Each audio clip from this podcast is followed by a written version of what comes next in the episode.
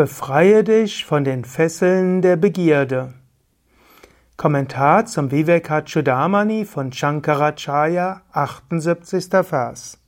Ich lese den Vers erst auf Sanskrit und danach die deutsche Übersetzung und dann Erläuterung.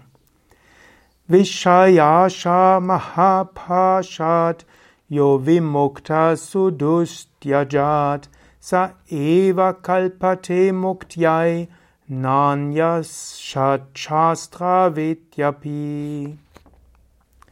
Wer sich von den schweren Fesseln der Begierde an Sinnesobjekten mühselig unter großer Anstrengung befreit, der erfüllt die Voraussetzungen zur Befreiung. Kein anderer, selbst wenn er alle sechs philosophischen Schulen kennt. Shankara spricht hier nochmals über die Sinnesobjekte. Er hat, das Ganze läuft ja im Kontext davon, dass er sagt, du bist nicht der Körper. Du bist nicht der Körper und damit auch nicht die Sinne, die mit dem Körper zu tun haben. Über den Körper hast du Sinne, mit den Sinnen kommen Wünsche und wenn du dich von den Wünschen beherrschen lässt, dann gibt's Probleme. Zu sagen Aham Brahmasmi und dann zu schimpfen, wenn dein Essen nicht gut ist oder wenn dir jemand weniger geschenkt hat als jemand anders, das stimmt was nicht. Du bist das unsterbliche Selbst, du bist nicht der Körper.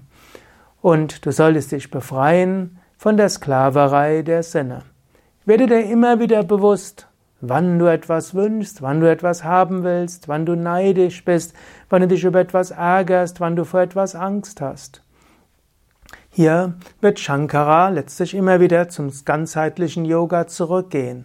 Er sagt zwar, was zur Befreiung führt, ist Jnana, Erkenntnis, Atmanjana oder Brahmanjana, Erkenntnis des Selbst, Erkenntnis von Brahman.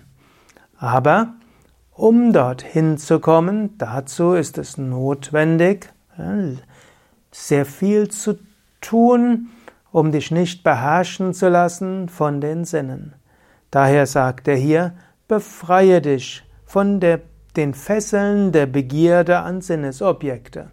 Das ist interessant. Drei Dinge. Erstens gibt es die Sinnesobjekte.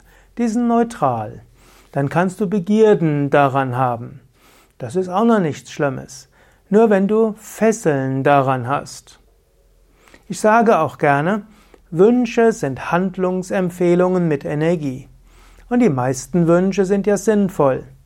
Wenn ich zum Beispiel jetzt gleich den Durst habe, dann ist das ja etwas Gutes.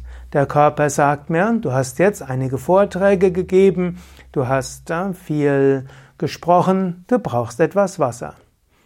Wenn ich jetzt aber gefesselt darin ich brauche jetzt unbedingt Wasser, ich muss jetzt sofort die Aufnahme unterbrechen, sonst geht gar nichts mehr, dann bin ich gefesselt. Wenn ich aber weiß, aha, da ist Durst, kann ich überlegen, ist es jetzt sinnvoll, etwas zu hm, etwas Wasser zu mir zu nehmen oder sollte ich lieber die Aufnahme zu Ende führen? Handlungsempfehlung mit Energie. Du kannst dir folgen oder auch nicht. Und vielleicht magst du dieses Konzept heute mal überlegen. Wann immer du einen Wunsch hast, insbesondere sinnliche Wünsche oder auch andere, nimm sie als Handlungsempfehlung mit Energie und fühle dich frei, ihnen zu folgen oder auch nicht.